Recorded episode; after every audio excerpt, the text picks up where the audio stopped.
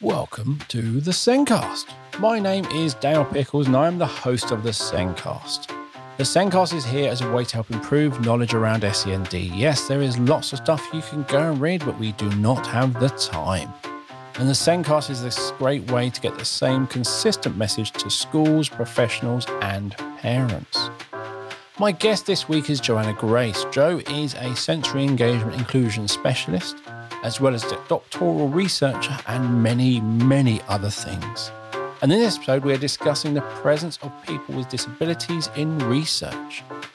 The Sencast is created and produced by us here at B Squared. And as well as this podcast, we also have our Sencast sessions, our online CPD. And on the 8th of December, Jo will be joining us in the studio to deliver a session on autism. Is it neurotype or is it behavior? Um, and if you haven't accessed a Sencast session, these are video CPD sessions, often with the same great guests you're listening to on this podcast.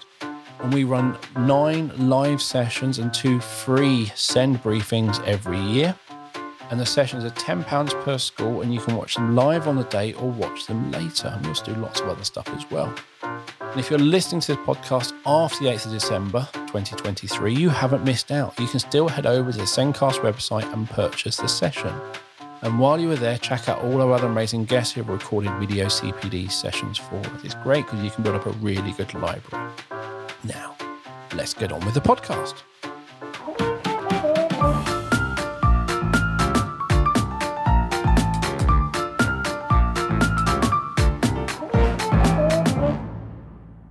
In this week's show, we're discussing the presence of people with disabilities in research. Discussing this topic with me is Joanna Grace. Jo is a sensory engagement inclusion specialist, doctoral researcher, author, trainer, TEDx speaker, founder of the Sensory Project, many, many, many other things. And Joanna has worked with people with learning disabilities and neurodivergent conditions aged from birth to old age. Welcome back, Jo. Thanks for having me. I'm just listening to that list thinking you should add things to it. Like Oh. mother, mother of two, incompetent cook, really dreadful cook, no sense of direction. I'll, we'll discuss the cooking on another episode. We could have a whole cooking podcast. Luckily, there's no smell, so it can be really bad and no one will know because they can't see it or smell it. So that's great. So when we when we discussed this topic before recording, when you suggested this topic, I had no idea that people with disabilities were excluded from research. Wow. It was one of the things I just literally went, "Well, they're not. It's everyone. Everyone, aren't they?" And I, I literally, it hadn't even entered my mind that you had to be qualified as normal and typical to be allowed to be in research. I mean, people are excluded in multitude of ways. So we've done a lot of research on people with disabilities, like testing stuff on them, the way we've done research on rats and mice, for example. But you wouldn't really say that that was including people in research.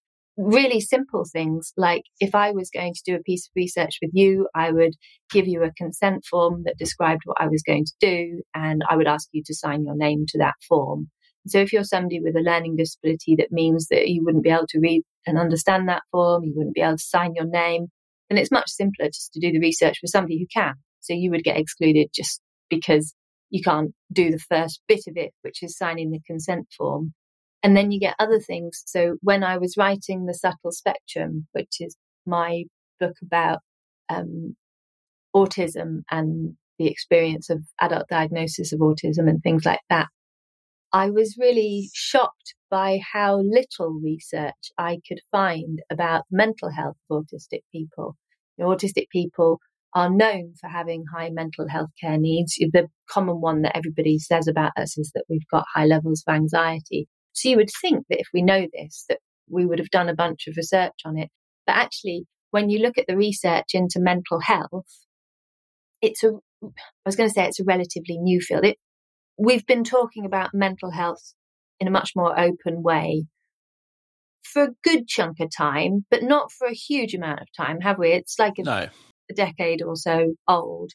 And so you see this surge in research into mental health, and it's really great stuff. It's really interesting stuff. It's it's really important. Like we've the, the one that springs to mind is the mindfulness research. That mindfulness used to be a thing that hippies did at festivals, and now it's good hard science. Oxford University have a department dedicated to studying mindfulness Elizabeth Blackburn's team won the Nobel Prize for their research into mindfulness and how it affects telomere decay. So it's gone from something that was just hippies at festivals to something that's really dealt with in science. But when you look at how that research is done, what they will do is they will get a sample of people. So say I need 50 people to do research on mindfulness on. We'll get 50 people and then we'll go, oh, hang on a minute. These three are autistic. So they might skew our findings. They might mess up what we're understanding. So we'll take them out and we'll put in three people who are not autistic. And then we'll be able to do this research better. And so not only do we not have research about autistic mental health, autistic people often don't even show up as like an outlier in the existing research because they have been actively removed. so the exclusion of people with learning disabilities and with neurodivergent conditions from research happens in a multitude of ways. And yes, very much a thing. Because I have heard, and I can't remember where I heard it from, if it was you or somewhere else, that sometimes mindfulness in neurodiverse people oh, yeah, isn't actually great. But the problem is when we read this research, as I've thought, is this covers a wide collection of people. So yeah. There's someone like me who was involved in this research. Therefore, it must be good for me and things like that. And what you actually find out is, yeah, neurodivergent people were excluded. So actually, it's good for every typical person, but yeah. we don't know for neurodivergent people if it is exactly isn't. that. Yeah, and it's really important that we have research informed practice in our schools and in our care settings and in our support of mental health. Because if you don't have research informed practice, then you have practice informed by advertising, and like who sells their product the best. And you could be sold snake oil in various forms, and there is a lot of snake oil available to the SEN market. And so having research informed practice is really important. And people with learning disabilities and neurodivergent conditions deserve that as much as anybody else. And yeah, it will be me and the mindfulness thing. Mindfulness is really, really fantastic. And the research that has been done around it shows that it is a really, really fantastic thing. But there is emergent work that suggests that for people who've experienced trauma, it can be dangerous. And the autistic population is a population of people who experience trauma to a much higher degree. And so it, it can, it can, I was going to say often, and then I was wondering, I haven't got the research to base that often on. but frequently, in my experience, mindfulness and autistic people do not mesh well. And it's, it's a, it's a bad mismatch because mindfulness is a very well known answer to anxiety as an issue. And if you're an autistic person experiencing high levels of anxiety, which is likely to happen as an autistic person, it's then also likely that the first thing that you get offered is mindfulness. And so you have this clash. Yeah, it's interesting. And we were discussing this just before I started recording. And I didn't know this, but a lot of medical research on medicines were done on men historically. Yes, yeah. And I was going, what? And when they gave the same medication to women, it didn't work the same. But they hadn't done the research. And you're going, uh, what? Surely we didn't. we did. Yeah, there's horrible, well, not horrible work, it's good work.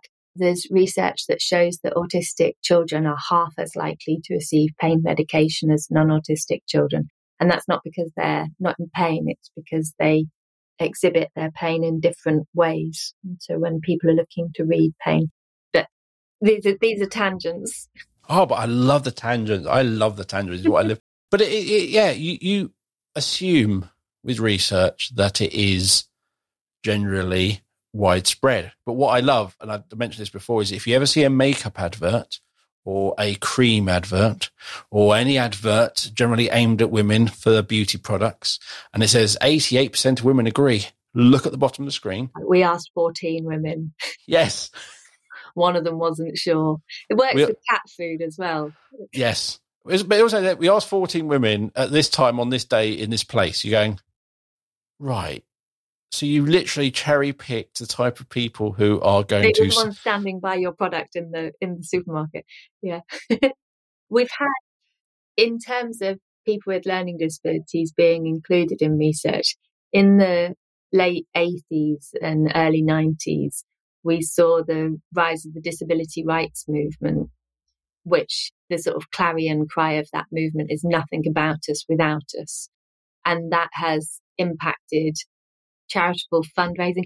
I remember when they stormed telethon. I don't know if, if any of your listeners will be as old as me, but when I was very young, because obviously I'm not terribly old, there used to be these telethon appeals on the television where you'd you'd see like a bank of people answering phones and there'd be a host at the front and they'd trot out these poor little disabled children that needed your money and beg for your money and you sort of came on and performed your disability in order to be given charity and they fundraised lots of money. I won't make comments as to what they might have been updated into. But the disability rights campaigners bust into a telethon during the recording and came up and like stole the microphone and went, We don't want your money. we want jobs. We want to be able to work. We want, like, we don't want to be objects of pity. We're perfectly capable human beings. We just use wheels to get around instead of feet type of thing. And you sort of saw a change. There, there's some fantastic campaigners. The early ones are sort of very much in the punk movement style of things. And they had this big nothing about us without us, which the research community heard. And so the researchers who were interested in doing research about learning disabilities began asking, okay, how, how can we do this research with people instead of just doing it on them? And that's sort of and that was probably back then. That was a big thing. I literally, I'd completely forgotten about telethons. Like, what happened to them? And the whole journey of technology improving, so we didn't need them anymore.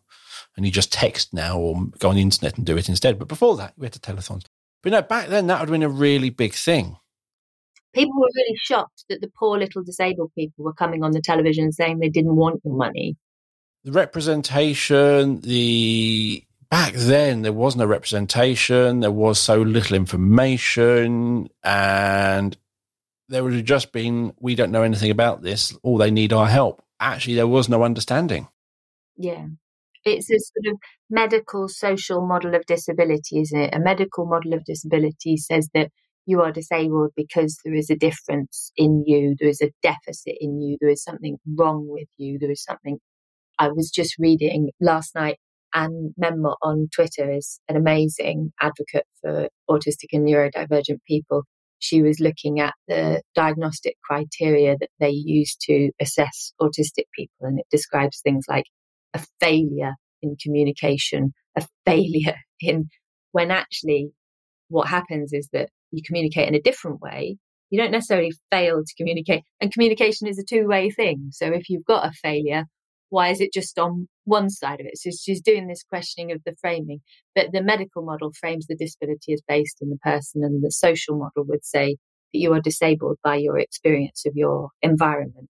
So the people who used wheelchairs who stormed telethon saying, we don't want pity money, we want a job, they need to have ramp access to the workplace and lifts and a desk that they can wheel under, and then they can do their job and earn their own money. And so it, it depends how you see these things. And the researchers who were looking at including people with learning disabilities, they they sort of start looking at we did research on them. How do we do research with them? And you get these lovely projects where research teams work to bring somebody with a learning disability into the research team so to teach them how to do research interviewing and then have them go. So there's some great projects where people with learning disabilities interview peers with learning disabilities about their experience of the old institutions or about their experience of transitioning into independent care settings in the community. And what they find is that when the interviews are conducted by people with learning disabilities, you get a much richer content from your interviewee because your interviewee is talking to somebody who is like themselves. And yes. the people with learning disabilities doing the interviewing were asking questions that the researchers wouldn't have thought of asking because there's kind of an insider knowledge to having this yeah. experience. So they were asking questions about the shift patterns of your care workers and things like that, and what time people change shift and Does it affect whether you can watch neighbours? That, that kind of thing. Which, if you haven't lived the experience yourself, doesn't necessarily occur to you as a question. And so, a few decades on, after the inclusive research movement has started, there's a look back that happens whereby researchers look back and go, has it been useful to do inclusive research? Because obviously it's lovely that we are now including people who were previously left out and the, the people with learning disabilities who got to be the researchers and do the research felt a sense of self-esteem and pride that they'd had a proper job and, you know, they'd learned stuff that they'd found useful to learn.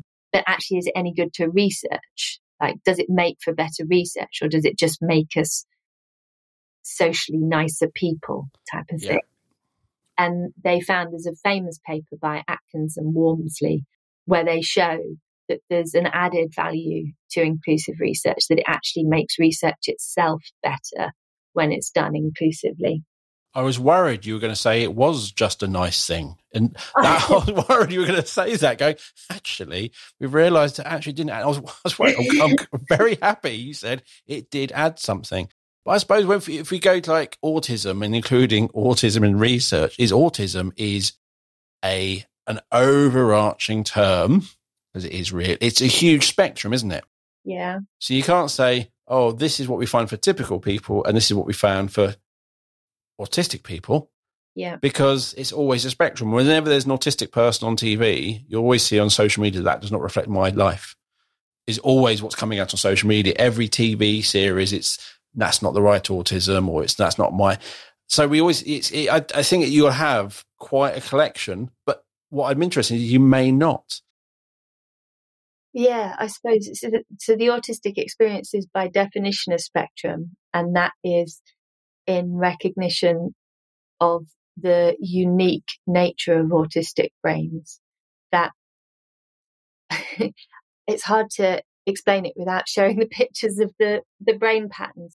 But like if you have Down syndrome, there's a there's a greater commonality to that experience than there is to the autistic experience. Yes.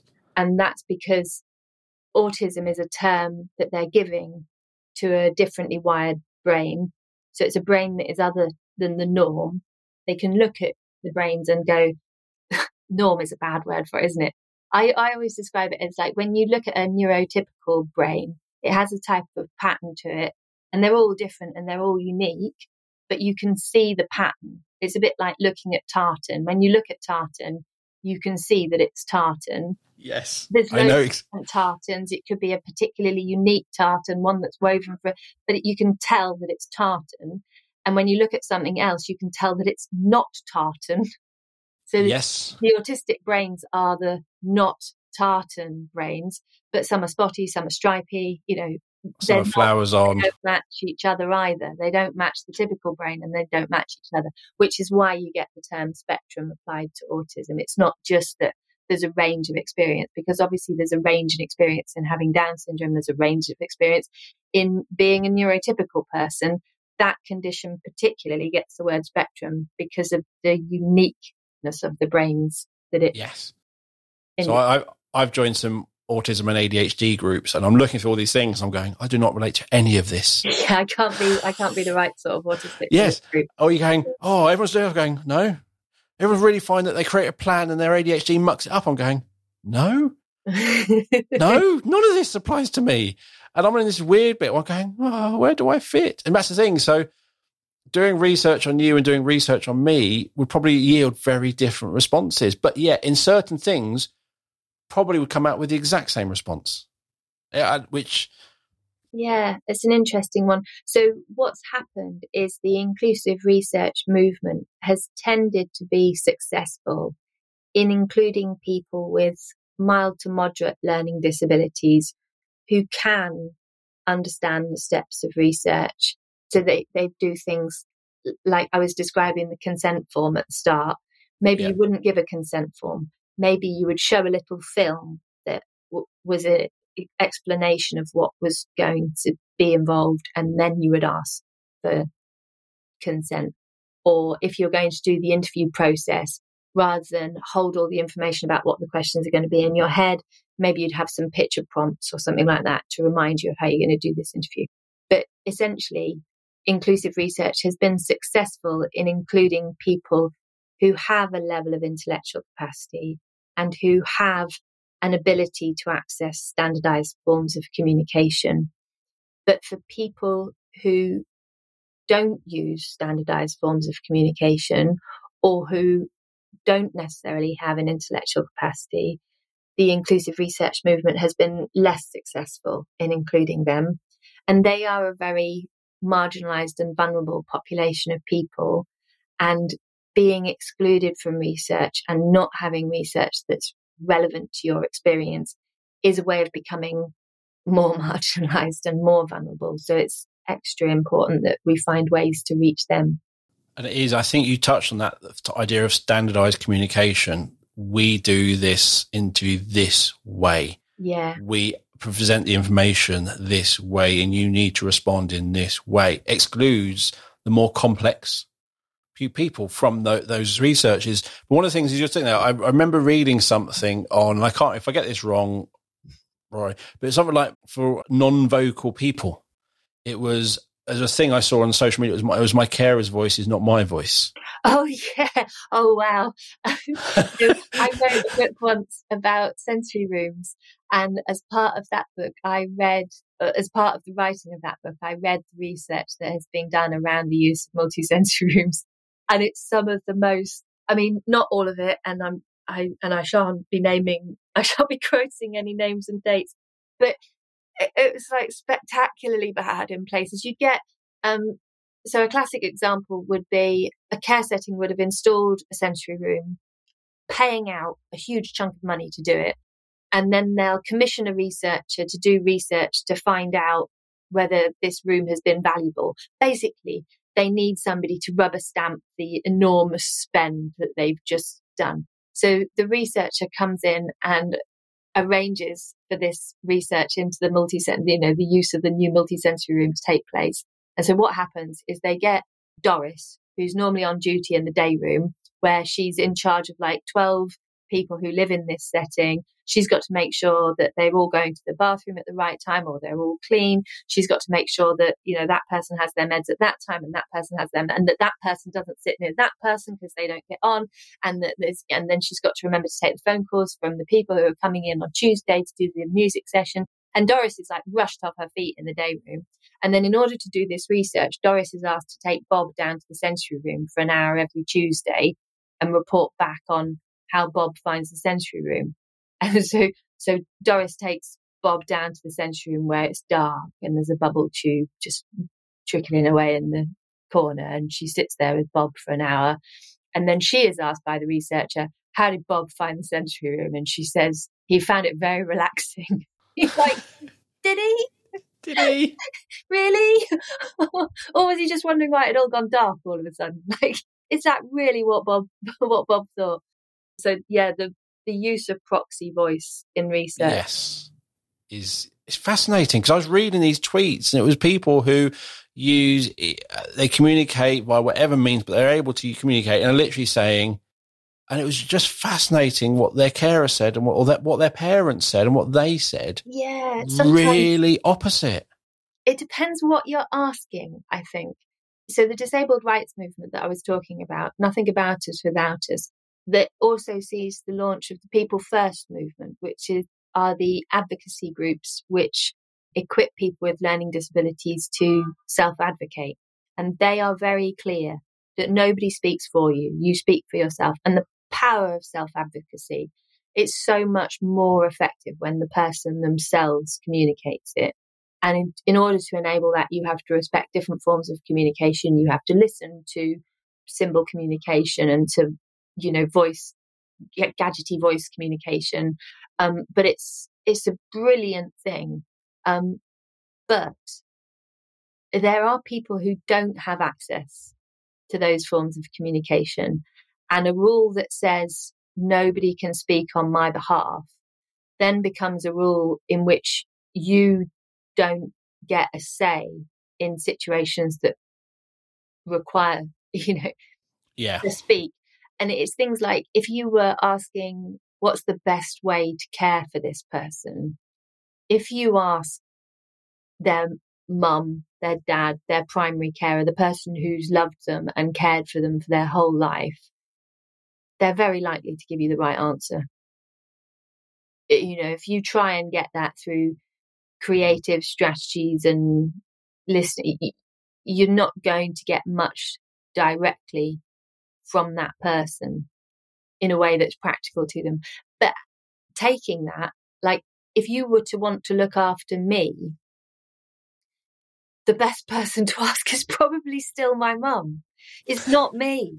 Like, I'm not going to be the reliable person here. I don't think that's the situation that's true just for people who don't use mouth words and don't use standardized forms of communication. The person who loves you the most, which often is not yourself, is likely to be the person who gives the best information there.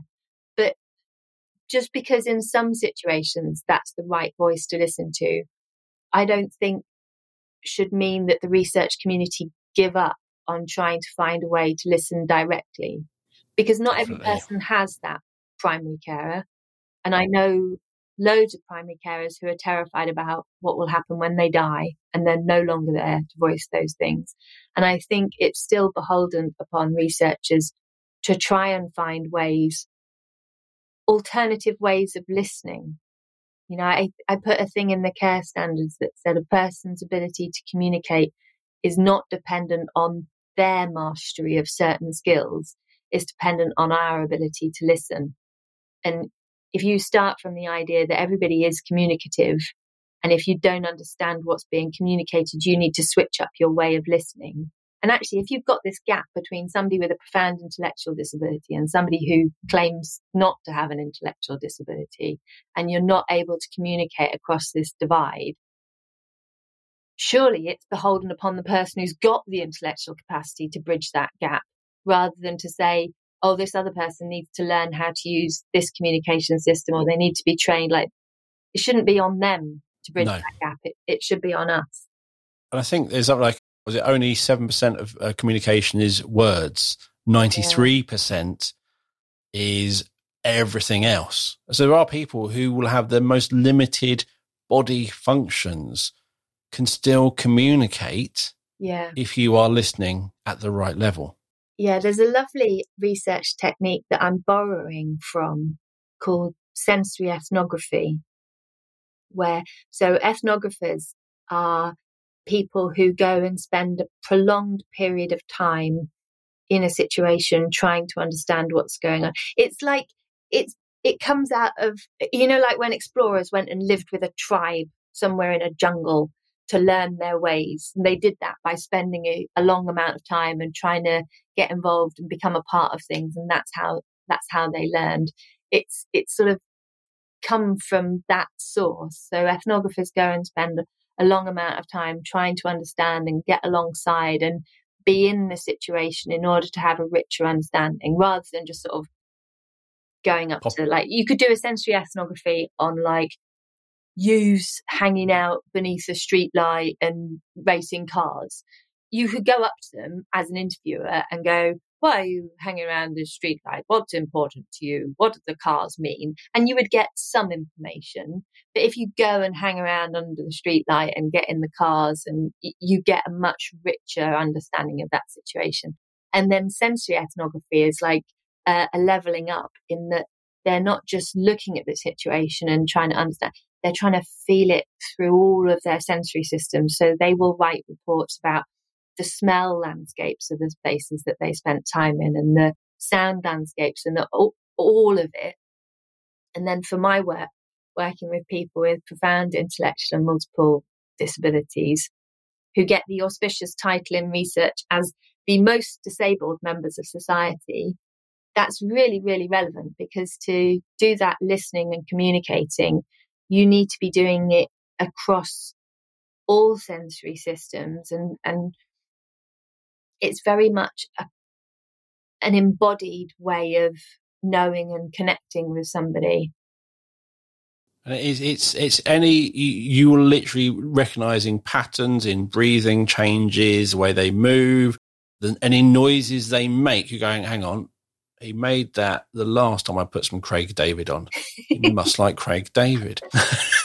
I do a thing called the PMLD conference on Facebook, and we had an amazing presentation there from um, National Star College, uh, which was about their support of a young woman called Jasmine and her communication through breath. When when she came to National Star, I'm about to retell the story. In this is my remembering of the story. So if I get any of this slightly out, it's just because I'm remembering it from watching the presentation. But when she first came to National Star, she came with kind of a, a, list of all the things that she couldn't do, that she hadn't been able to. She was a very complexly disabled young woman who's basically just on a bed and alive and and not a lot after that. And the person from National Star who went out to meet her is a guy called Stuart. And when he went to meet her, he positioned himself by her on her pillow and matched her breath pattern as she was breathing. Because that's that's the output that she has is is breathing. And through building on that, they developed with her a way that she could indicate yes and no through changes in her breath pattern, which then enabled her to make choices about things in her life and to indicate preferences and things like that. And she very sadly is somebody who lived a very foreshortened life. And on the day that she died, she was able to choose the film that she watched as she died by using that breath pattern. But you only get that, like, she's somebody who so easily could never have had access to that, you know, agency within her own life. But Stuart and the rest of the team there are willing to find ways to listen and take meaning from because probably it's not like she would have been lying there breathing yes and no all along. They're going to have applied meaning to that consistently, viewed it as meaningful until she's able to recognize these people are acting like this is meaningful. and then it then it becomes meaningful. You can then you. I was watching. I was in a setting this week, and I was watching a teacher move somebody who's a wheelchair user who's not able to self propel. And she said to the girl as she moved her, she said, "You're looking over there, so I think you want to go over there. I'm going to move you over there." And I have met this girl before, and and she had a different teacher when I met her before, and I've never seen her look in order to direct her own movement. But I watched that teacher do that, and you think, yeah, you, you're going to continue to do that. And if I come back in like six months' time, that little girl is going to be able to direct where she sits in the room by looking because she'll have figured out that when I look somewhere, I get over there. But that's not. It's it's the co-construction of meaning, isn't it? It's created between people we we when we see someone, we see someone in that situation going, okay, that's their body, their brain is in the exact same state, mm-hmm. and that we, we don't know where their brain is. We've made an assumption by the ability to communicate and things like that, what's going on in their brain, and we don't know where. And there is a case of that they could be fully aware and locked in, or they could be lower. But if they can pick up that cause and effect, then you can develop. But I think we yeah we we're very typical. We make we look at someone and we make an instant decision that if that is their physical condition, their mental condition must be the same. And I think with stuff like eye gaze and many other things, and I've seen a computer where you can interact with the computer by breathing. Yeah. Blows me away. And then we're finally realizing there's a lot going on there. And finally, people can say, I hate chicken. Or, Please stop playing Craig David. they can finally sit there and you're going, wow, that's why it's always a struggle when we, but you sit there going, that makes, but it's phenomenal. It's phenomenal that we have the ability and it's their voices should be heard. We shouldn't be just saying they don't matter. Yeah, I think it's important to draw a distinction when you think of those people with complex disabilities who experience life through bodies with multiple physical and sensory impairments. Those are people who often, like you say, look like they're cognitively disabled, but you don't necessarily know because you could be cognitively perfectly fine, just not have a body that in any way enables you to communicate that. There's a real danger sometimes that we think that all people are either like you think all people with profound physical disabilities are mentally incapable, or the flip is thinking all people with profound disabilities are mentally capable, but that capability is hidden inside their brain somewhere. And it's not the case. There's both groups. And so the communication, like through tech and stuff like that, the recognition that somebody who lives in one of these complicated bodies through access to the right tech or through access to responsive communication could develop their intellectual capacity, could demonstrate their intellectual capacity, could use their intellectual capacity is excellent. But it's also really important to recognize that there are people for whom um, there is no intellectual capacity. Yeah. And there will never be any intellectual capacity. And that's not having a low expectation of them. That's just recognizing the reality of their situation in the way that if somebody hasn't got legs, you would say, well, this is not ever a person who's going to walk on legs. You, you, you can have people with forms of impairment in which there is no brain matter. You just, yes. to, to say somebody who hasn't got a brain is not going to have intellectual capacity isn't doing them down. It's recognizing them as they are.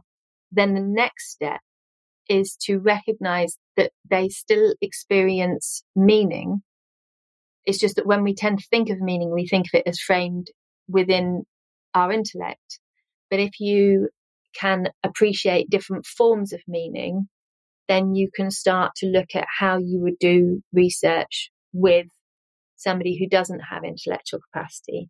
So my current, the doctorate that I'm studying for, I, I have a sort of there's kind of two things that I'm doing within it. So I'm doing research about identity, but my aim is to do that research with people with profound intellectual and multiple disabilities. And the with, I was trying to stress it as I said it there. It's not just like, so there's lots of research that is done with people with profound intellectual and multiple disabilities or people with profound and multiple learning disabilities as they get called in the UK. And so you'll see things like, oh, people are finding out about their experience of their care home and the person with the profound disability will be, will have a GoPro camera mounted on their chest strap so that you can get the perspective of that person's experience of their day. So that research yeah. is definitely being done with that person because the camera is strapped to them. It's not been done without them, is it? They're definitely with it you could also have strapped that camera to the wheelchair and wheeled the, the chair around and got the same information.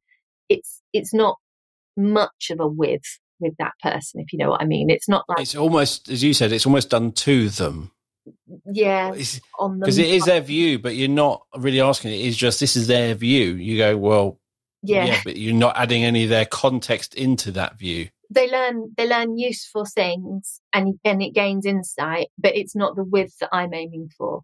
I'm aiming to do research where me and the other person we do this research together as equal partners. Not equal as in the same but equal as in like if you had a seesaw that was tipping sometimes i'm got a bit more power sometimes you've got a bit more power and, and it's it's broadly balanced most of the time equal in a kind of real life sort of equal kind of way. You're you're not sitting right at the back. You, you've yes. moved your seating position oh, to yeah. go. If I sit oh. here, it's quite balanced, and we can both enjoy this. I've just got to. I've just adjusted me to it works for both of us. You've just expanded my seesaw analogy beautifully. Yes, yeah, all those tweaks from playground oh, days. Oh yes, it's, I like that analogy, but that's the thing. It is you are learning how to listen, how to include them in the research. You're asking them in a way they can they can be part of it, uh, rather than just getting their eyeball view. To me, it's is what you see and is what you understanding of what you see and what it means to you is a really big part of it. It's an interesting one because it parallels a bigger turn that's happening in research at the moment. So it's like there's phases that the research community go through. and not phases like, oh, it just all becomes the fashion and they get carried away with it. Like, oh, everybody must wear pink. But just like people begin to be appreciative of something. And then because they're a very thinky group of people, they'll go, oh, yeah, that's a, yeah, we should think about that. And you get this phase where everybody's thinking across different topics and across different subject areas. They're all thinking about sort of similar things. So one of the one of the turns that you would have seen is people realizing that women have been left out of stuff. You're like, oh yeah, like like you were just saying about the medical research early on. So yeah. you get a sort of in terms of the dating of research papers, you get like a swathe of papers that all come through going, what about the girls? and currently research is looking at um, there's a there's one of these turns going through that looks at decolonizing research. And so you'll have heard of colonialism and we marched abroad and declared ourselves king and we know what's right and we'll take all your stuff and put it in our museums and all of that thing. And we, broadly speaking, like think that that's done. Like we we finished, we've stopped. We've stopped invading with guns, so we're not doing it anymore. Some of the stuff back. It's like we're, we're okay now. We're fine. We're not nasty colonialists anymore. But what they point out is that the thought structures that led to us doing those things are kind of the historical foundations of our current ways of thinking. And so the ways in which we think still have that bias within them. The ways in which we create knowledge and construct knowledge are still biased in the same ways that created colonialism. And so the researchers are going, oh, well, they shouldn't be. And it's like the intellectual version of giving the stuff back and making sure you don't take it again is we've got to work out how to do research that doesn't recreate the prejudices of the past and recreate the power hierarchies of the past and recreate the wrongs of the past. How can we learn and know in different ways? And that work looks at, um, and I am not the expert in this. So this is my beginner level PhD student understanding of it. There are people who understand this properly, but it's things like hearing from unheard peoples, listening to stories that were previously hidden, going and finding the stories that you weren't told and listening in different ways. So, uh, like I was describing the inclusive research earlier and talking about how people with a mild to moderate learning disability have been taught to conduct interviews. Conducting interviews is a very kind of standard Western way of finding out information. It it it has the idea that information is inside that person and you pop up with your clipboard and your questions and you get the information out of that person like mining it from a ground that it's there to, yes that it's a thing and it's there to take Whereas you could have other models of information that talk about it being created between people. So it's not necessarily something you could take out of somebody because it's something that's constructed between you. And I saw a lovely quote by a, and I've forgotten where, and I need to write it in a paper. So part of my afternoon will be spent trying to find it by somebody who is doing research with the Maori population, where they were saying if the if you're doing research with Maoris and with Mar- people who are Maoris and they agree to a one hour interview with you, you have failed because that is not the way that you learn and get told their stories. If you want to do this research, you have to go along to the festivals, to the parties, you have to sit and you have to be a part of the yarning and the community and the way in which they communicate knowledge, which is not the person in authority questioner two way version that we, it's a much bigger, m- more interconnected thing. If you're doing research with a Maori, it should take days. you can't do it in an hour. And it's sort of, it's got that reflection in it of the ways in which you might listen to somebody who doesn't have intellectual capacity the ways in which you might share meaning with somebody who doesn't have intellectual capacity is you need to listen in different ways and you need to be prepared to spend a long amount of time and to, you know, to be appreciative of knowledge in different forms. Now, I could just go on for tangent going back from just some research, basic research I did at secondary school, the kind of thing you have the, it has to be done the same way. There's control groups. Oh, yeah. We do all this. And it kind of hearing all these different things going, that goes against that. there's a, there's, that's a different shift. So that's like quantitative and qualitative research. There's an idea that if you can count something and then, you know, count it again and it's the same, that that makes it really good research. And that is great research if you want to know how many apples came off the tree, if it's a thing you can count. But like, if you apply numbers to how people feel, you, like you could go in and you could do a survey on like staff well-being and go rate yourself from one to five how happy you are, and you, that would produce you statistics and data, but it wouldn't really add a richness to your understanding of that group. Whereas if you sit a researcher in that setting, you know, put an ethnographer in there for a couple of months who really gets a feel for it and creates you a descriptive account of it that you can't draw in a graph. That's a better way to know that sort of thing than than the county yes. repeaty way. And it would be weird if in that situation it was possible to repeat it, wouldn't it? Like, in what situation would that ever be? Like, when you go back in and do it the next time? Because it's a fluid, changing thing. If you found out that your research was, because in, in the way that you describe, if you repeat the experiment and it comes out the same, that's an indication of a good quality experiment because you've set it all up right? Yeah. Testable. Other people can recreate your experiment and then they can show that's great for quantitative work but you know, it would be really, really weird if somebody could accurately recreate your experiment on the well-being of the staff in that setting in another setting. Just be. But I think I think quantitative data is so easy to understand that people generally like. And I did a whole. You can go. I did a whole document on analysing data for SEND and the difference between quantitative and qualitative and all of this lot. And yes, quantitative is good in this bit if you want to look at attendance quantitative. Yeah, yeah. If you want to find out how how to improve or why, that's going to be qualitative. Mm. You can't. You, are going to with all these different groups of actually. No, you certain things work for quantitative, but certain things really don't. Yeah, and it's important. But people are then scared that they've got to read that whole document to understand, rather than go, "Show me a graph. A Give me a graph." I mean, I come from a very quantitative background.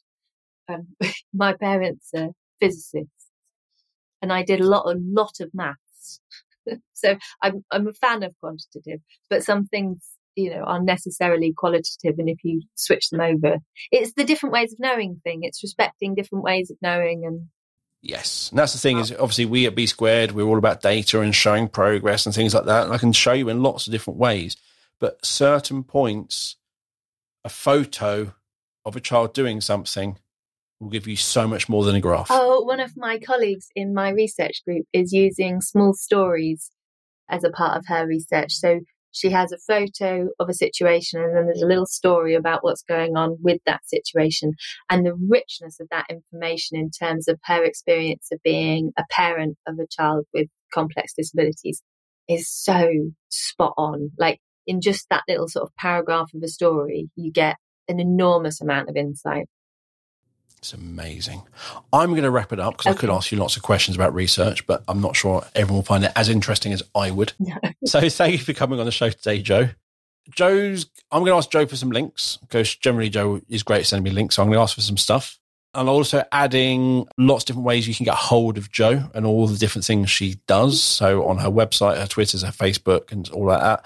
And you'll find all of them wherever you listen to the show or on our website. Please follow us on social media. On Twitter, we are at the Sendcast or X. Mm-hmm. On Facebook, we are the Sendcast. Instagram, the Sendcast. And if you're listening to us through Apple iTunes or Apple Podcasts, please leave a review and let us know what you think. And before we go, I would just like to remind you to check out Sendcast sessions. There's a lot of great video CPD sessions on there.